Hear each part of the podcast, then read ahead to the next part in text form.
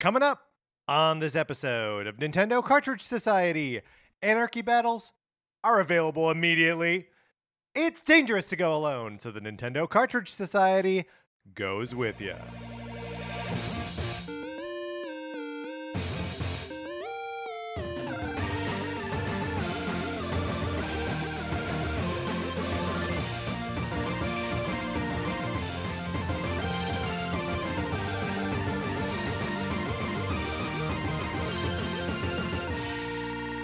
Welcome to Nintendo Cartridge Society. My name is Patrick Ellers, and I am joined, as I am always joined, by my co-host, Mark Mitchell. We've got a good show for you today. We're going to be talking about the news from the week, including more details about Splatoon 3. And then on Thursday, we're ranking the fighters from Street Fighter 2 to mark the 30th anniversary of Street Fighter 2 coming to the Super NES. But Mark, in the meantime, how you doing? I'm doing great. I have a question for you, Patrick. I need a little guidance. You are my Sherpa through life, and so I'm looking to you for help here. So what do you do when you order something at a restaurant and it is not good? And ooh, it's not good? It's not what you ordered, but it's just not good. It's just not good. Why did you order it? Because I thought it was going to be good. Okay, have you had it before? Not at this restaurant. Okay, so it's a bad execution, but you've not had this dish at this location. Yeah, that's right. So you don't know if this is just like someone messed up there, and like if they make another one for you, it will be good? Right. Okay, continue with your scenario. Okay. What do you do at the end when they're like, do you want a box for this? Because I'll tell you what I normally do is I say yes, and then once I'm out of sight, I throw it away. Right, okay. Because I guess I don't want them to know that I thought it was disgusting. Okay, this is psychotic. You shouldn't do that. It's here. I think it is okay to bring it home if there are parts of it that you can salvage and like repurpose into another meal. But what difference does it make? What do you mean? Well, because you're like, you think it's okay to bring it home, but like, but it's getting tossed one way or the other. No. No, if you can repurpose it into a meal, then it's not getting tossed. You're gonna like eat it. It's gonna be good. Or like maybe your partner likes it, or maybe maybe it's better the next day. What if none of those things are true? What if it's just disgusting? Then you leave it there. Interesting. Well, okay. Whose feelings are you hurting? I don't know. The waiter? The restaurant? The restaurant doesn't have feelings. Well, okay. What if it's like a small, like family-run restaurant? Mm. Does that? And maybe you have a cold, dark heart, so it doesn't change your mind at all. And they all come out and like ask you, "Did you enjoy your meal?" It's not like a McDonald's or a Chili's or something where they just could not. Where the food is always excellent. I mean, that's what I meant. Never have this problem. That's what I meant. Right. That's what I meant. Yeah. I don't think I care. I think. Because I guess you could lie, right? You could be like, "Oh no, we're going to a show after." But why is that better? I don't know. Why is that better than just taking it and throwing it away when you're out of sight? I'll tell you why it's better. It's better because then they just take the food and like scrape it off the plate and throw it away instead of putting it in a box that then you have to throw the box away too. Okay, all right. I will buy that. I will buy the garbage argument. Right. The garbage argument is a good one. Also, like, maybe you've got a dog or something, and the dog can, like, have a bite of it. Dog's not going to say no. No, the dog argument, I don't. Okay, the dog argument is bad. You're right. Well, okay, so what you're saying that you will always take the box. Yeah, I'll just take it home and then just throw it away. But why do you do that? You don't want to hurt their feelings. Yeah, I don't want to hurt their feelings. Have you ever hurt someone's feelings? That is how much I do. Is there an original sin here or not? No. That is how much I like have trained myself to avoid confrontation. Right. Is that I'm just like, I'll just take this home. I'll just throw it away. I don't want to have this. I don't want to have the conversation of them being like, "Well, did you not like it?" Nobody ever asks that. No one will ever ask that. No. And also, like, if they say like, "Oh, did you not like it?" Be like, "I wasn't feeling it." Like, you know, that's sure. Or yeah, I mean, then I just feel like I'm like lies upon lies, because I could totally just say, "Oh, like I'm not from around here. I don't have anywhere to store it. Oh, I'm traveling tomorrow." I don't see what the problem is with lying to people. I think that's fine. Speaking of lying to people, my copy of Sonic Forces, would you like to pretend that it's yours under fraudulent circumstances, just claiming that it belongs to you when in reality it still belongs to me? Would you like to borrow it? Is my question. You can. All you gotta do is email us at nintendocartridgesociety@gmail.com and give us a mailing address that is not a lie, where I can mail my copy of Sonic Forces. You play it for as long as you want, which could be zero amount of time. Also, you could lie about how long you want to play it. We don't care. You play it for as long as you want. You send it back. I pay for postage both ways. There may be a copy of Untitled Goose Game in there, which that I guess is a form of lying, right? Because it's in a Sonic Forces box. Yeah. Mark, and you're a party to this program, so you're a part of that lie. How does that make you feel? Oof, I'm really struggling internally, but I know that the Sonic Forces borrowing program is a perfect program. That's so right. I keep my faith in that. I'm also liking to imagine a scenario where somebody signs up for the Sonic Forces borrowing program because they've told all their friends that they have a copy of Sonic Forces, right? And their friends are, you know, like coming over, and so they're like anxiously right. awaiting your email because people putting off inviting their friends over for 2.5 years because the list is so long. So finally it shows up, and then they can invite their friends over, right? Have you been show them your copy of Sonic Forces? Have you been watching The Rehearsal? I haven't, no. One of the first episodes is about a guy who has been telling his friends that he plays like bar trivia with that he has a master's degree, but he doesn't have a master's degree. And so The Rehearsal is him confessing to his friend that he doesn't have this master's degree. And that's exactly what this is. What the scenario is. It's the same yeah, scenario. Same scenario. Yeah. Patrick, I cannot not take home food I don't like. So you think I can stomach The Rehearsal? Give me hives. Okay, we're very similar in a lot of ways. I love The Rehearsal. Makes me too uncomfortable. No, thank you. Anyway, sign up for the Sonic Forces borrowing program. Here's another thing you can do. You can leave us a 5-star review on Apple Podcasts, Spotify, or anywhere that you get your podcast. We appreciate it so much when people review us, rate us, share the show in any way that you can. If you rate us on the US Apple Podcast Store, we can see it, and we will give you a shout-out on the show. If you review us anywhere else, we can't see it, but we still want to acknowledge it, so please send us an email, hit us up on Twitter, let us know. Reviews really help people find the show. It boosts our ranking on like different podcast apps. Patrick and I love reading them, so thank you so much to everybody who has written us. Yes, and also you should get in our Discord, because that is a fun place where people are having nice conversations about Nintendo all the time. People are getting together to play games together. You know, with Splatoon 3 coming out, I'm sure we're going to be partying up on there with the new Mario Kart tracks, people playing on there. It's a good time.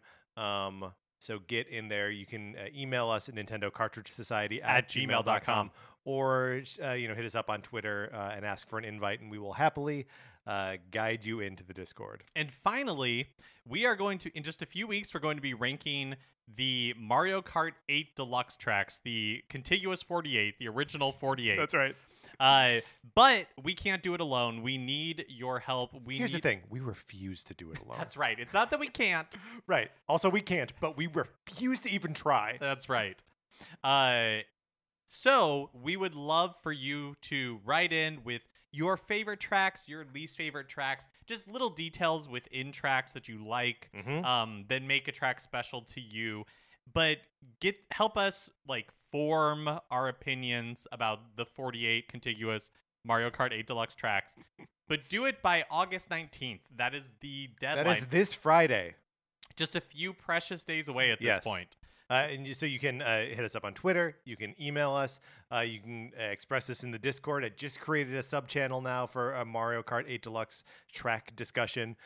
So get in there. I want everyone's opinion. Yeah, and thank you so much to everybody who has written in or participated in some form or another. I think it's going to be a really fun episode. I think it's going to be two really fun episodes. All right, Mark, let's get into what we've been playing this week.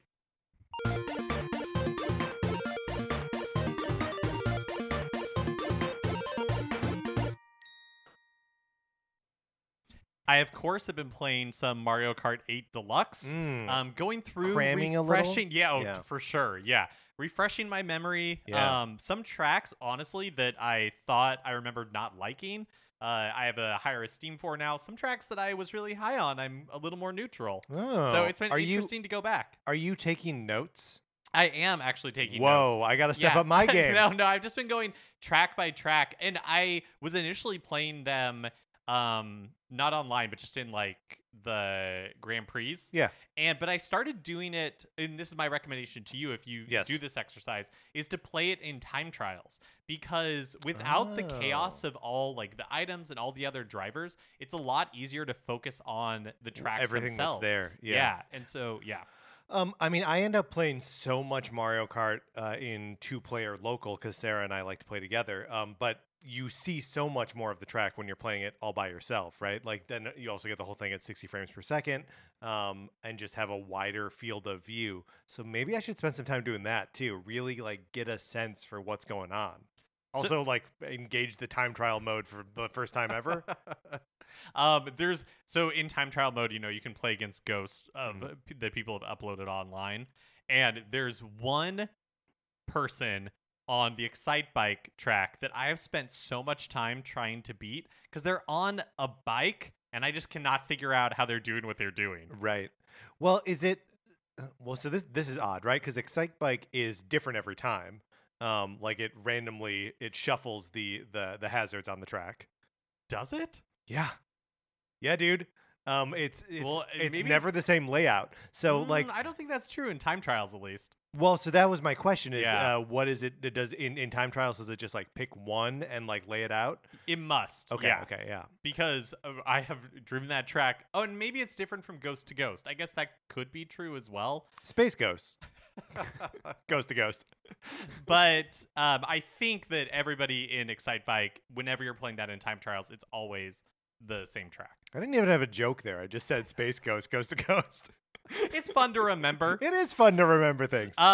This week was a little bit of a grab bag for me. So I also, last week we talked about I haven't played the Splatoon 2 Octo Expansion. Of course, it's free if you're a Nintendo Switch Online Plus Expansion Pack subscriber, which I am. And so a couple of people on the Discord were recommending that I check it out. My big worry going into an Octo Expansion, what I had heard about it is that it's like really difficult. Mm-hmm. And I was not excited for that. And I'm here to tell you, it is, for me, way too difficult. Isn't it tough? I find it really hard. Like, you can usually get to the end of the challenges, but then you're like, oh, I scored terribly. Like, I technically made it through, but, like, you need to do well enough to, like, get the... it's been years since I played it, but, like, enough points to, like, get medallions or whatever it is. Yeah, so basically the way it works is that you have a set... You have, like, a number of points at the beginning. It starts off with, like, 1,500 or something like that. And each of these challenges... they cost a certain amount of points. Mm-hmm. And so to every time you attempt it, it's like 200 of these points, 500 of these points, whatever the challenge is. And then the challenge is like a really restrictive, usually like obstacle course. So one of them was you have a tiny amount of ink and you have to make it to the end of the obstacle course by like doing that. And then at the end, if you're successful, you get this little like cake that almost looks like one of those erasers you would get in school that are like in the shape of something. And it unlocks another like station in the subway line that you're doing, or just like the next challenge. And so, and there's like 4, I can't remember what they're called, but like bigger things that you're trying to get that are scattered throughout the subway station. So you have to unlock a lot of them. And the framing device is fun. Some of the challenges are fun, but some of them are just like too hard for me. Yeah, just like too technical, right? Especially if you can't like grind on them to just like, because it costs you points every time you attempt it. Exactly. Yeah. So it's not that I didn't enjoy it. It's just that I'm not skilled enough to do it. And so I really quickly ran into a wall. And if you fail like 2 times, they'll let you skip it. But that doesn't really feel that fun to me either. No, to fail and then skip. So I think Octo Expansion, cool, but not for me is where I'm putting that. Very good. And we'll have a new Splatoon game shortly. For you Exactly. How far into, I mean, you said it's been a couple of years, but you know, I am getting caught up on like the single player story of Splatoon before the 3rd one. And does Octo Expansion play into that at all? Because it almost feels, so far it feels like separate from the other stuff that's going on. I mean, if you ask me what the stories of any of the Splatoon games are, that's super fair. It's I don't know them. Yeah. Like someone or something is missing and or in danger. And you fight like tentacles with faces on them. Like that's the most of it that I can remember. Fair enough. I think it's Not that I don't care for the lore in Splatoon. Well, maybe that is what it is, that like I don't really care about the lore. I just like the world, right? Like as an aesthetic exercise, I think it's awesome.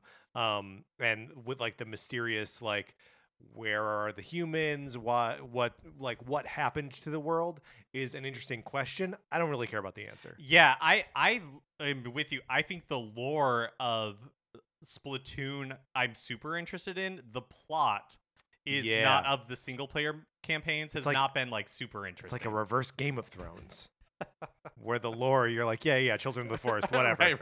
right, who cares? I want to get back to Ned Stark. Yeah. He's a good man. Uh-huh. Mm-hmm. Okay, next game. Yeah. Because I really, by the way, I haven't played anything this week, so that's fine. I love this. Thank you.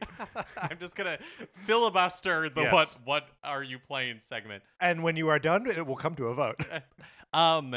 So I played that for a little bit this weekend, but I realized I hadn't finished Portal. So I went back and finished Portal, which again, with like my entire playthrough with Portal, don't really know what more needs to be said about it other than I really enjoyed the experience. Yeah. And I still want you and I to play through the co-op in Portal 2. I think that'd be super fun. Yes. Yeah, let's do that this weekend. Yeah. Like it's so good. That boss fight at the end of Portal is so fun and funny and like, yeah, I don't know. It's really the weird little things that the various cores say as you're like dragging them to the furnace to like throw them in there and burn them up. Amazing. And it's also just a really like it feels like a great summation of the game. Like everything you've kind of like learned about the physics of Portal are put to good use there. So I thought that was a lot of fun and am excited to play Portal 2. Okay, so I went back to Live A Live. Live A Live! Because I am close to finishing it. I'm in the final chapter, but I hadn't made any forward progress. And I don't know that I'm going to, because I got back into it.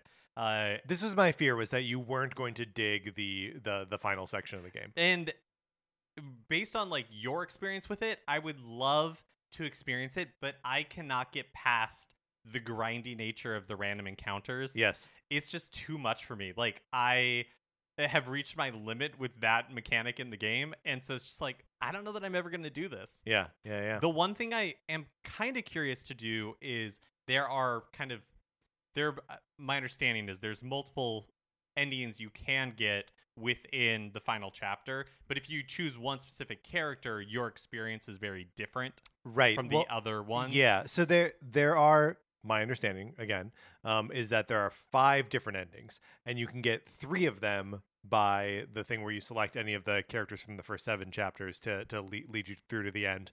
And the difference in like those 3 endings that you can access there is like right at the very end of the game, like you die fighting the boss, you survive fighting the boss, and you murder him, or you die fighting the boss and you spare him. And so those are like the 3 endings, all requiring you to like get to the boss and be fighting him. But yeah, it's those other 2 endings that are sort of led from another perspective that I'm very interested in and I haven't gone back to yet. And so that's the one that I might do, because my understanding is that it's a very different experience and a lot shorter. And so that was, once I finished that character's chapter, I was like, oh, I am super interested to see what happens next. Yeah. And like, I want to follow that character. And so maybe I'll play that one, but the regular ending, I just don't have the patience for it right now. We're being so good about not dropping spoilers here. I think we're doing a really good job. We know that there are a few people who listen to the show that are playing and are members of the Discord who are playing it right now. So don't want to give too much away. That's right. But I don't. If you would like to listen to us give too much away, go listen to the episode of the Geekverse SideQuest podcast that we were just on. We talked all about Live A Live from beginning to end, chapter by chapter, everything that's there. And then finally, last week on YouTube, Nintendo posted the Kirby channel, I can't remember, the Kirby 30th anniversary live concert that was held in Japan. And it's difficult for me to express how much joy this brought me at the end of a like kind of difficult week. It made me feel so good. It's extremely adorable. The musicians are amazing. It is so much fun to hear some of this Kirby music like fully orchestrated, especially from like older games. The voice of Kirby comes out and she like says a few things, and then I think she sings the song from Kirby and the Forgotten Land at the very end. It's just like... the one that's like the Perfect Strangers theme? Yeah, exactly. They gave everybody... and it's this enormous auditorium. They gave everybody in attendance these like glow sticks, and they'll do these camera views where they are like everybody's moving it in rhythm to the music. There's like kids there. It just seems like it's such a delightful experience. It brought me so much joy. It is a great thing to just put on in the background. It's long. It's maybe like an hour and a half, and there are a lot of segments where people are just speaking in Japanese that you can like skip through. Right. But the music itself and just or like listen patiently or listen respectfully. Patiently, yeah. But it just seemed like so much fun, and I'm really glad that they posted on YouTube. I would recommend people check it out. And I think the last time they did one, like the 20th anniversary or 25th anniversary or something, it was this only... This is the one where KK Slider opened for him? No, that was, I think... Or that was a Splatoon concert. Yeah, yeah. But I think they only keep them up for like a year or so. So it won't be around on YouTube, or at least in this original upload forever. But it's worth checking out, definitely. I haven't gotten a chance to check it out yet. All I saw was one clip that was being like passed around Twitter where... the voice of Kirby says some Kirby things, and then the voice of DDD like does a little like wow, wow, and like makes some DDD noises. And the clip was accompanied by the person who posted it being like, "Oh my god, that sound just came out of his mouth." And it seemed like a really normal sound to come out of like a human being's mouth. Like, it didn't seem that strange to me. I was like, and I went through like the comments to be like, is everyone like, this is incredible? And everyone was like, this is incredible. And I was like, what am I missing? Like, it didn't, you know, like sometimes you'll see a voice actor like do the voice of the kid, like you see Dan Castellaneta do Homer, and it's like, wow, that's transformational. Like, how is he doing that? Or like Nancy Cartwright doing Bart, or Tom Kenny doing SpongeBob, or whatever. And it's just like, this wasn't that. I was baffled. I mean, great for everyone. I didn't get it. Oh, one more thing I'll say about it is, normally when I watch anything on YouTube that has a live chat, I will close it immediately. Smart. But with this, they have a live chat. A lot of it is in Japanese. Some of it is in English. But it is so wholesome and adorable that it was just, it's such a great experience. I cannot recommend the Kirby 30th anniversary concert enough. That's nice that the like toxicity of like all fandoms hasn't reached Kirby. No, seemingly people were just delighted that it was existing. Like, when a theme from a specific game would come up, like the chat would just go crazy. Canvas curse! Exactly. When Squeak Squad showed up, people lost their minds. Right. It's just so good. Can't recommend it enough. I gotta say, I don't think there was any piece of music defended as vigorously as the tracks from Squeak Squad that were emailed to us when we did our Nintendo music tournament. Yeah. And like this was pre-Kirby month for us, so we didn't know anything. And we're like, okay, this guy really likes Squeak Squad. I don't know. I still can't say that I get it, but I get it now. You know what I'm saying? I totally get it. All right, Mark, that's what we've been playing this week. Let's get into the new releases and what we might be playing next week.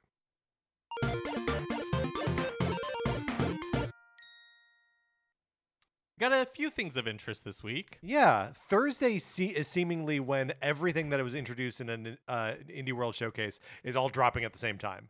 But first, today, Blossom Tales 2: The Minotaur Prince is released on the Switch eShop. And Patrick, you played the first game and liked it. I did. I liked the first game a lot. It was sort of a Link's Awakening by way of but with more of a Super Nintendo kind of feel to it. Not Link to the Past, I understand, but like it felt more like Link's Awakening. But it was very cool in that it was all presented as a storybook, right?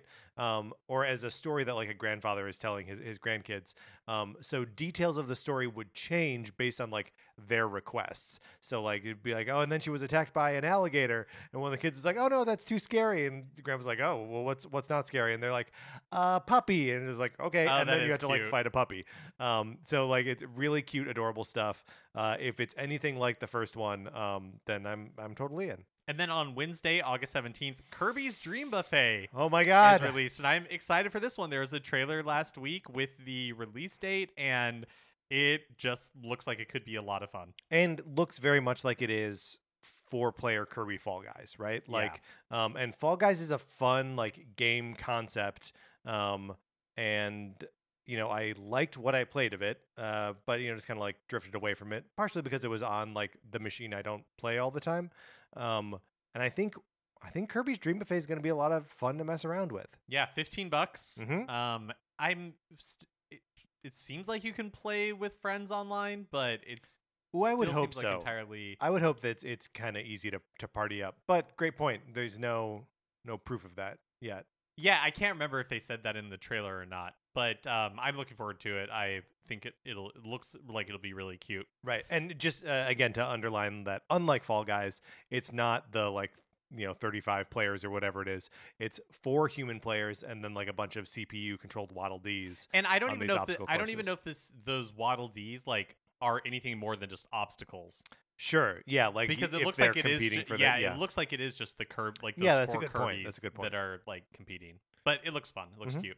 And then, like you said, Thursday we're getting 3 games that were featured in Indie World Showcase.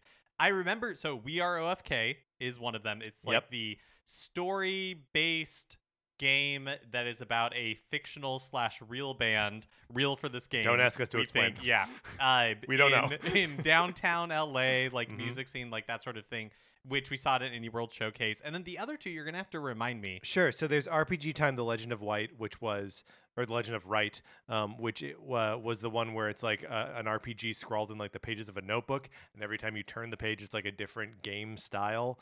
So that's kind of cool. And then Curse to Golf was a golf game, a side-scrolling fantasy golf game with. I mean, I guess that's basically it. It's a side-scrolling fantasy golf game. Awesome. And then on Friday, we just got word that Wave Race 64. Is being added to the Nintendo 64, Nintendo Switch Online in North America, anyways. Which I honestly have not really played this game before. I remember dabbling with it, but we never owned it. Dude, yeah. I love Wave Race 64. It was probably the second game that I got for this. I'm just trying to think now. Obviously Mario 64 was first. And then I think probably Wave Race 64 was... Not Pilotwings 64? No. Well, you know the story. That they tried to sell me Pilotwings 64 at Target on the first day that the Nintendo 64 was available, and I was like, open the other box. You have Mario 64. You simply must. But yeah, it's... I was recently talking to a friend of the show, Connor McCabe, about when is Donkey Kong 64 going to come to this service? And I was like, they've got a lot of the heavy hitters out there already. It could be coming up. It could be. But I forgot, we still got Wave Race 64. We still got Pilotwings 64. I think there's probably a lot of, not that these are bad games, but just not immediately exciting games that will come before Donkey Kong. Do you know what I'm hoping we get is that the Castlevania game for 64. Ooh, you think so? I would be interested. I know it has a mixed reputation. I think it's mostly a bad reputation. I think mixed is being generous. But I've never played it, and I would be really curious to play it. I remember renting it one weekend and being so disappointed with it. Yeah, because now when it's on one of these services, it feels like the stakes are so low. Yeah, that it would be cool curiosity. But I'm excited for Wave Race 64. I know it mostly from its soundtrack. It has a really cool ripping soundtrack. Yeah, similar to the Pilotwings kind of. Energetic jazz thing going for it. Yeah, I mean it's like that mixed with extreme sports kind of, right? There's a little bit of a distorted edge to it, or a little bit of a punk rock kind of thing to it. It did a very little bit of a punk rock thing to it. But yeah, I love Wave Race 64. They're just watching the little trailer that came with the tweet today. First of all, was reminded of that excellent score, and then just the different game modes, right? That there are races around these watery areas where the water is raising and lowering, and so you have access to different paths and shortcuts and stuff.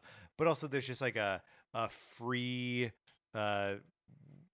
what do you call it? I was free drive, free swim, free whatever it is. You're riding around and doing tricks and stuff, and scoring points by doing flips and riding on the wrong side of the thing, and it just like I could feel my fingers like tightening up to like push the buttons I would need to push to do those tricks.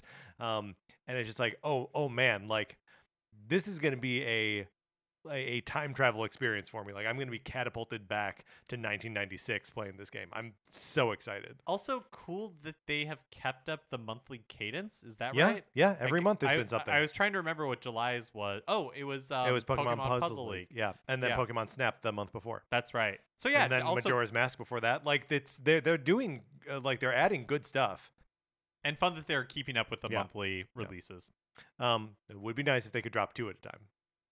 I think Donkey Kong 64 is going to be towards the end. I think they know, you know, that it's like a biggie, and I think we'll wait a while. Do you think there's ever a world where we get Diddy Kong Racing, or is there too much Rare in that? That's actually a good question. Banjo's a character, and Conker is a character. Maybe when we get DS games in some form, that we get the DS version of it. We get the DS version because they removed a lot of that, right? They removed all of it, but they also added these like weird touchscreen like start mechanics that would not be that. I mean, I don't know. So maybe no. But also, I guess I feel like also maybe, never say never, because Banjo is on the service, right? I don't expect to see like Banjo-Tooie or Conker's Bad Fur Day. But man, that would be cool. It would be so cool if those were on there. Yeah. Especially Conker. I never played Conker. I've never played it either. I never played Banjo-Tooie either, but it's just another Banjo game. So, all right, Mark, those are the new releases. Let's close this segment out. Which brings us to a regular segment on our show. It is time for 433.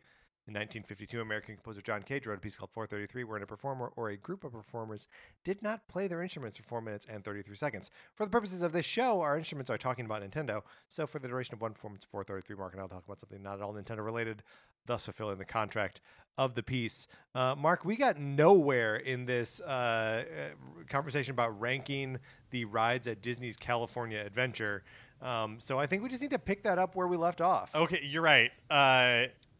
No job left undone. That's right. So what we were doing was just kind of going through them and giving them a thumbs up, thumbs down, thumbs neutral if I either didn't feel very much about it or didn't know it at all. Right. And I know last time we didn't make it that far, and so we're trying to be really on topic here, but I feel like for people who didn't last week, I'm just going to quickly run us down the rides that we already talked about. Right. So, Red Car Trolley, two thumbs up. Two thumbs up, yep. Monsters, Inc., Mike and Sully to the Rescue.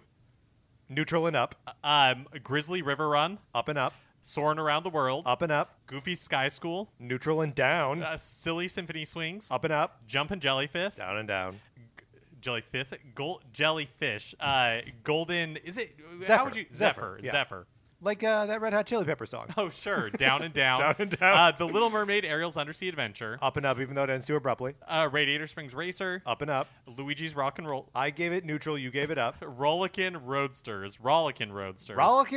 And then, okay, that brings us to new attractions. Mater's Junkyard Jamboree.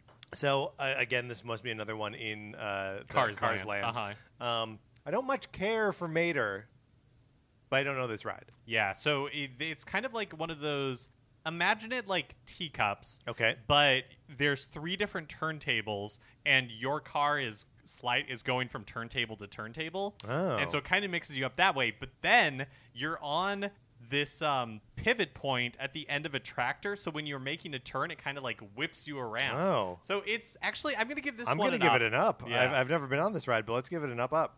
Okay. There's a teacups ride at Six Flags Great America that's called Tabasco. I don't know why it's called that. I love that. Wait, isn't that what?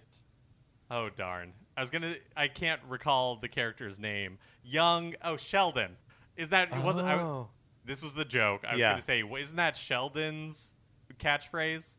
Oh, is Tabasco? What does he actually say? A bazinga.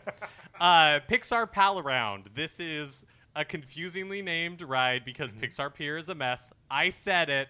It's a big Ferris wheel with Mickey Mouse on the front because... Does it still have Mickey Mouse on the front? Yeah. But it's pixel. That's a mistake. Yes. Who should be there? Let's plus it up. I'm giving it a thumbs down, but let's plus it up here. I mean, who is the Pixar?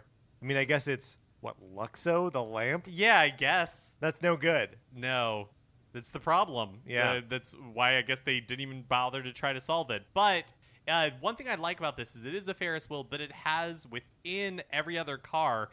Is on a track, so it like swings and rolls freely as you're going around, so it gives it a little bit more of a thrill factor. There hasn't been one of those for like 100 years before they built this, so I'm going to give it an up, even though it is poorly and confusingly named. Okay, I've still given it a down, and that may be our first down up, by the way. I think it might be. So up next is the Incredicoaster, which used to be California Screamin'. It's a great roller coaster, but has like a really fun launch at the beginning. The whole thing is great.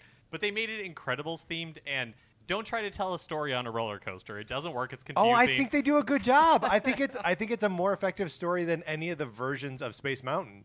Well, yeah, because they're not trying to tell. Oh, okay, I see what you're saying. Yeah, they do in like Ghost Galaxy, which and is in Hyperspace Mountain. Mountain. You're right. Yeah, they do two different stories. I'm still giving it an up because okay, good. It's just a great coaster. Price. Yeah. Jesse's Critter Carousel.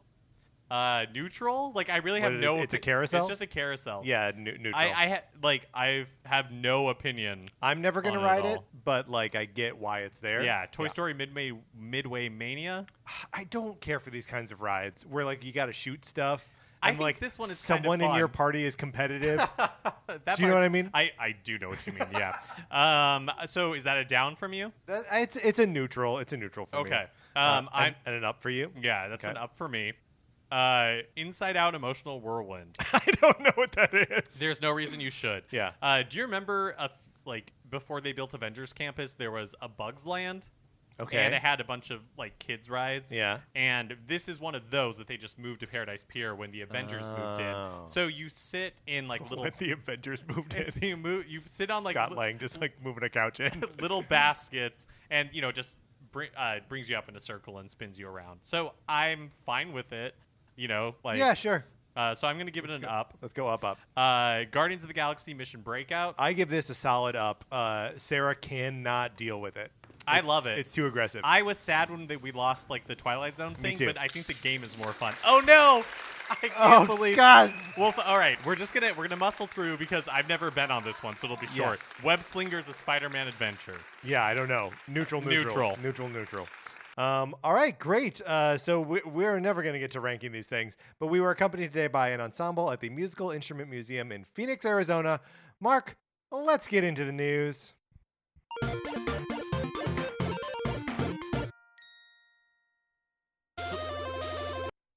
Go ahead. Ooh, that was a good one. So last week, of course, was the big Splatoon 3 blowout. But even after all of that, 30 minutes of pure... unadulterated information, there is yet more to know about Splatoon 3. After the ink had settled. That's right. Mm-hmm. The ink had dried. They maybe too far away from the original saying to be intuitive what I'm doing. They posted, there's a new Splatoon 3 website that has a ton more detail. And so these are some of the highlights, I think, from that new information. Mm-hmm. If you have Splatoon 2 save data, when you start up Splatoon 3, you get some bonuses. So you get 3 gold Sheldon licenses. And those are different from young Sheldon licenses? That's right. Tabasco. To help you access weapons earlier, regardless of your player level. Okay, that's fun. Anarchy battles are available immediately.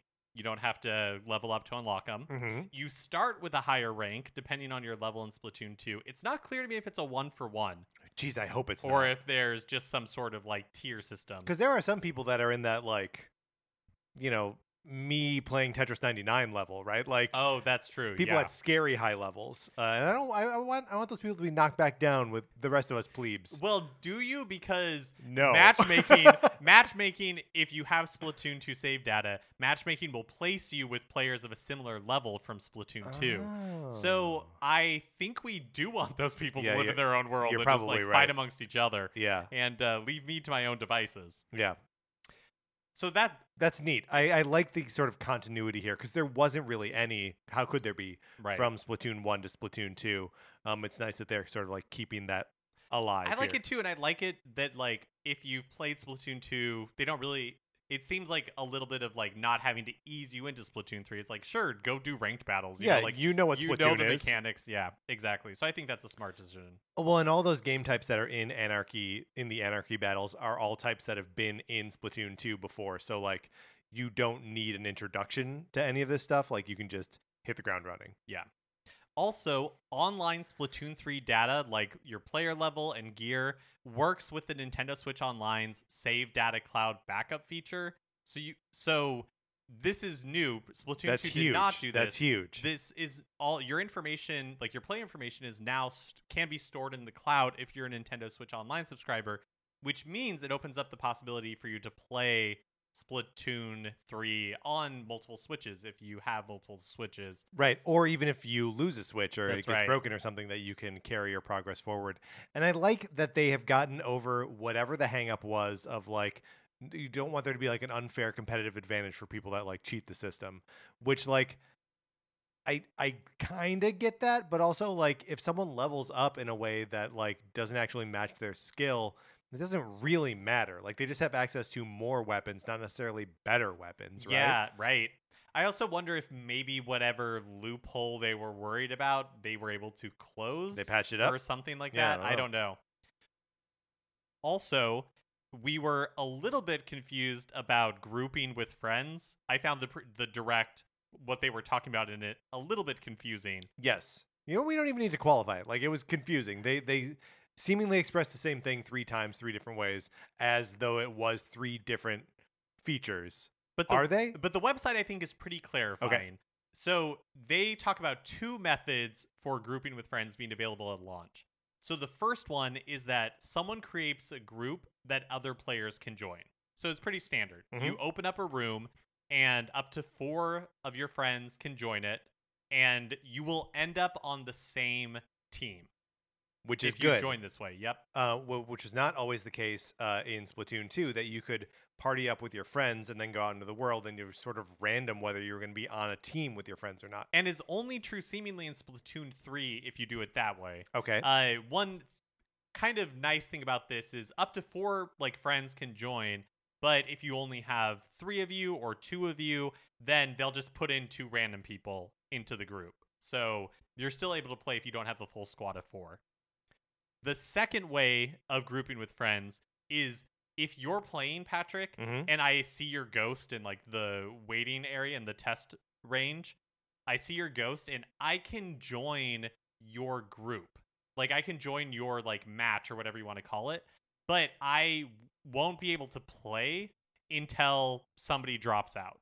So, but in this version, I'm not guaranteed to be on your team. So I'm like observing your experience, yes. and somebody from your opposing team drops out. I'll probably just get put on that team. Does that make sense? Yeah, that makes sense. So those are seemingly the two ones that will be available at launch. That is clarifying and like helpful, and like I like the distinction there that you have a little bit of agency in, as to whether you are just like kind of joining up passively as like, well, whatever, as long as we're like sort of in the same experience together, it'll be okay, versus like we're on the same team, we're going out here to do this together. Yeah. And then a third way will be coming in a future update, which allows for keywords. And basically you create, or somebody creates a keyword. So like our show could have the keyword NCS or Nincart Society or whatever. And you enter that keyword into like the kiosk, and you are able to interact with everybody else who has entered that same keyword. Oh, cool. And they are saying that if too many people have that keyword, like are using that keyword, you won't be guaranteed to see all of them. Sure. Because it'll probably have to be broken up onto different servers. But I think that's such a fun way to manage community, right? Yeah, totally. Like, I don't necessarily have all the friend code of people who share a similar interest or in the Star Wars Discord I'm in. Right. But you can just do like Star Wars. Yeah, it's a way of like exploring, it's using metadata basically, right? It's a hashtag. That's very cool. Yeah, I think that's a really fun idea. So that will be something that'll be fun for us to do as a community. League battles will have special modes sometimes. That's all it says. Okay. No details. All right. But gotta say, there is something we complained a little bit last week about how like the in-universe voice of everything around Splatoon 3 sometimes makes it hard to like parse what things mean. But the like infrequency of things happening or things happening like sometimes, I'm never gonna get sick of that. Like it's so cryptic. I love it. Like what is it called? Big wave? Or big run? Something like that. In the new Salmon Run mode where they invade the city, but it just happens sometimes. Maybe a couple months. Well, yeah, we don't know. But it is fun. We got a little more details on the mechanics exactly of how Splatfests work. So Splatfests are, of course, different this year. They are 48 hours, or this game, they're 48 hours instead of the previous 24. They have this new tricolor turf war. But yeah, just some additional details here. So were they only 24 hours before? They were before, yeah. Oh, wow. I thought they were all weekend. So Splatfest Sneak Peek is a new thing. So once Splatfests are announced, between then and the Splatfest actually starting, this Sneak Peek is happening. So you choose your team, and before the Splatfest begins, you are competing in Turf Wars, and you can earn conch shells by playing, and how many like conch shells a team wins during the sneak peek contributes to the final winner. Okay. Exactly. Yep. That's interesting. I do remember that you were picking your team like a week in advance before, so you could like get the shirt or whatever. So yeah, that's cool. That's a fun addition. So again, Splatfest are 48 hours now, and they're divided into 2 days. So the first day is all turf war, so just regular turf war, where it's team competing against team. And then the second day, after they kind of announce the midway results, is the tricolor turf war, where all three teams are competing against each other. And that wasn't super clear to me, because it wasn't clear if like the winning team or the team that's in the lead right now, there's four of them and they're in the middle of the map. Yeah. And then the two other teams, there's two people from each that are on the opposite sides of the map. And it wasn't clear if they were both ganging up against that like team in the lead, but they're not. It's every team for itself. Yeah, so it is still like 2 on 2 on 4. It is, yeah. So like the team in first place has like some kind of advantage, but they have the disadvantage of being placed like in the middle of the map from the start. So like it has got to be harder to like figure out which way to move. But like if you're united against two players, like they're going to crush them, right? Right. Yeah, it'll be very interesting to see how that dynamic plays out. And then finally, we have more details on how the winner is calculated for Splatfest. So the team that gets the most votes gets 10 points. The team that has the most conch shells during Sneak Peek gets 10 points. Individual clout from Splatfest battles, the open ones, and Tricolor Turf War are worth 15 points. And then individual clout from the pro Splatfest battles are 10 points. What does individual clout mean? I think it just means, you know how like when you're playing in these matches, and in Splatoon 2, you know, you have a level within the Splatfest, right? Yes, like Splatfest. Yeah, that's right. Like, you know, like queen or like whatever. Right, that you would be like a peanut butter king or whatever. So I think it's those points are considered clout, but I could be wrong. And if somebody can correct me, that would be awesome. Yeah, no, that makes sense to me. That's interesting to see like another like dimension of this sort of being laid in. Especially because I don't know that I could ever really tell you exactly how the Splatfest and Splatoon 2 were determined. Definitely not. I mean, I'm still not really sure what the difference between Splatfest Battle Open and Splatfest Battle Pro. What's that? What is that? Aren't they pro just the higher level players? I think there are two different types of two different like options, aren't they? Yeah, but what's the difference? Yeah, maybe just higher level players. I don't know. Salmon Run is also getting some updates. We talked about last week that Salmon Run now will be available 24 hours a day, 7 days a week, no longer locked behind a specific schedule. But they didn't talk about this in the direct, but Grisco has its own test range lobby as well. So Salmon Run has its own lobby like Turf War does. Oh, that's great. So you can see ghosts and like all that kind of stuff. Matchmaking seemingly works very similar. I gotta say, it's a little disappointing that there's no like common lobby between them that you could like hop into it and be like, oh, I can see that these people are playing Salmon Run, these people are playing Turf War, and like decide what you want to do based on that. But this is still cool. Yeah. Yeah, I like that they're including that for both types of combat. Fish scales are a new currency earned by damaging the king salmonid in the extra wave.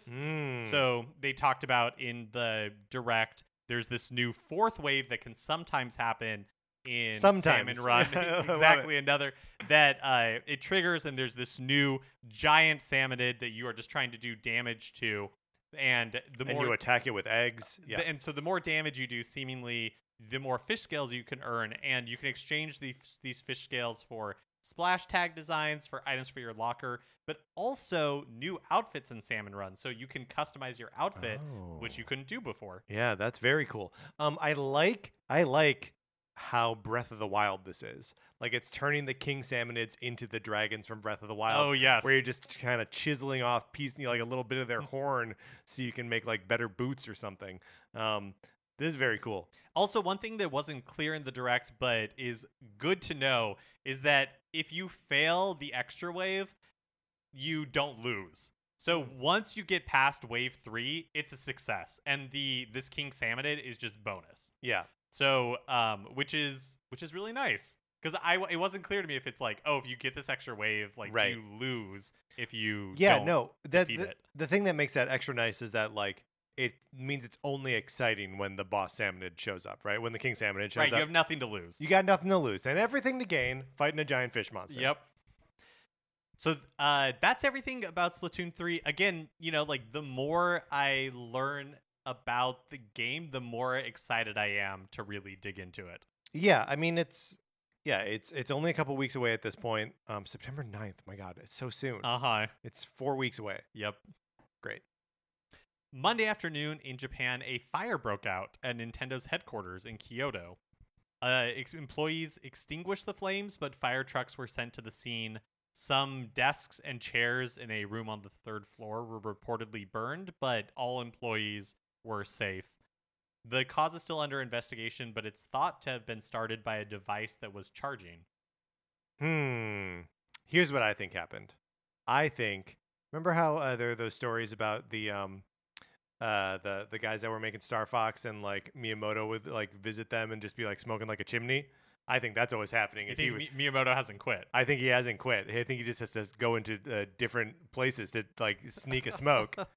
Started a fire. And it's like, I don't know, something must have been charging. Miyamoto, will you ever learn? He will never learn, and we don't want him to. Glad that everyone is okay, of course.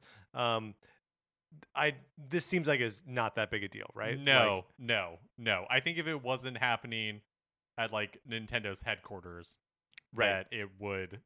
We wouldn't be talking about it. Yeah, right.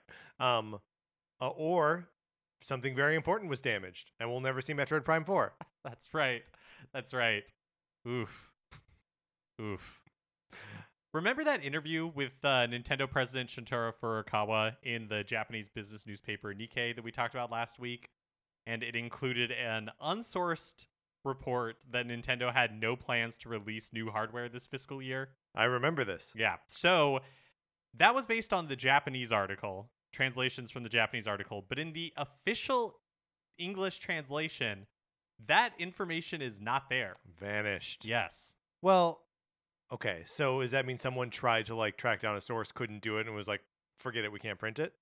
Or, yeah, I have no idea. Or does it mean that, because it was in the original Japanese article, it was not a quote from Furukawa. Right. And it was not, like, sourced really where this information was coming from. It was just something that was seemingly included. So maybe when they did the English translation, they were like, oh, we'll just take this out. Because there's no evidence of this. Yeah. So, I don't really know if there's anything to make of it. I don't know that we were expecting new hardware before the end of the fiscal year. Well, and also someone saying that Nintendo is not planning to release new hardware by such and such date is really just they are not ready to announce that they are going to announce it, or that they are going to put something out by that date. That's all it ever means, is they're not ready to talk about it yet. Also in the interview, Furukawa was asked if Nintendo was considering price increases to the Nintendo Switch products due to the rising costs of manufacturing and, you know, like, microchips and all that kind of stuff. But Furukawa said no. Good. I think it would be weird to raise the price of the Switch. Yeah, basically what he said is that, like, they don't want to price anybody out. but that also they make a, I mean, I'm totally paraphrasing, but they make a ton of money off of software. Right? So yes. They're incentivized to get people into the ecosystem. Yeah, totally. The Switch has a way better attach rate than any Nintendo property or hardware has had before this. So like, yeah, just get them into people's hands and they'll buy. Just think of how many like must play first party Nintendo Switch games there are, right? Like you can get one of these things and like be fat and happy with it for months, years. And you're still to this day paying $60 for Mario Kart 8 Deluxe. Right. Yes, absolutely.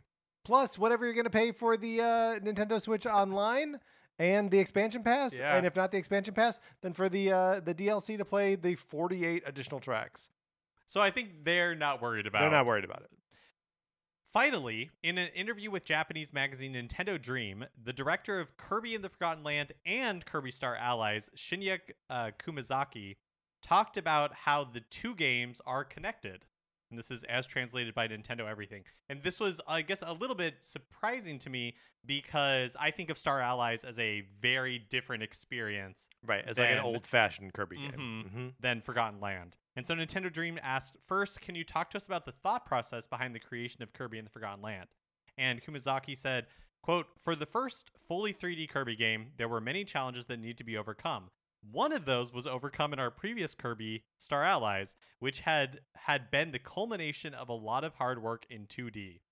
And Nintendo Dream asked, the final battle there also had some 3D elements, right?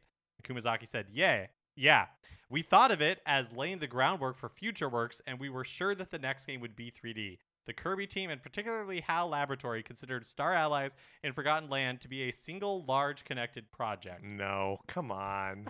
But none of this is followed up on, and I have so many questions. Because, like, just no, right? Like, yes, there are 3D elements at the end of Kirby Star Allies where you are, like, sort of circling around the boss in, like, a big 3D plane, and, you know, Kirby is in, like, a... some sort of crazy vehicle, but right? Not that different from the end of Planet Robobot, which is also remind me how the end of Planet Robobot works. The same thing. You're like flying. You're in like a spaceship flying, kind of like around. Oh yeah, it's not 3D. You can't like circle around it or anything. But it's the same like battle setup.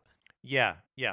I mean, and I suppose you are in a 3D space at the end of Star Allies, but like. It's almost a truer 3D space than in Forgotten Land, right? Because Forgotten Land keeps that very like strict Super Mario 3D World perspective, right? Where like there's no free roaming camera. You're never like managing that camera or anything like that. Like you just sort of it's a side scroller with like depth of field to it. But right? I mean the conveyance is different for. The end of Star Allies, but it's kind of the same thing because you can't like fly around the enemy, can you? I think you can. Oh yeah. I don't remember. But I think you're sort of like locked onto the enemy, right? Like no matter what, he stays like in. You're always like around the center that is the enemy. Which like that's more freedom than you got like driving the car in Forgotten Land. Yeah, that's true. I mean, I totally believe that. Kirby Star Allies was the culmination of a lot of hard work in 2D. I fully believe that they knew the next one was going to be 3D, but I just have so many, like, there's so many tangling threads where he's like... I don't buy it. If they had done, like, a Kid Icarus game or a Star Fox game after that, then I would have been like, okay, I understand. I see how this became that. But, like, that's not what this is. I just feel like this interview, or at least the part that was translated, is not illuminating in how they were connected. Yes, you are correct. And not only is it not illuminating into how they're even tangentially connected, the fact that they consider them one single large connected project, that's insanity. Yeah, I need to drill down into that. Yeah, so hey, look, everyone needs to learn to ask follow-up questions, okay? This interview, you know what's the problem here? This interviewer not listening. That's right, they just had their list of prepared questions. That's right. All right, Mark, let's get out of the news. Okay, that is going to do it for this episode of Nintendo Cartridge Society. Remember, please rate, review, and follow us on Apple Podcasts. If you like the episode, you can share it on Facebook or Twitter or any place where you share stuff. We appreciate it tremendously when you do that. You can follow us on Twitter. I'm at Patrick_Ellers. Mark is at MKE Mitchell, and the show is at Nin Cart Society. We also have a Facebook page, which is just Nintendo Cartridge Society. Anthony DeLuca made our logo, and our theme music is provided by 8-Bit Betty. You can get more of his music by going to 8bitbetty.com or by listening right now. For my co-host, Mark Mitchell, this is Patrick Ellers saying thank you for listening.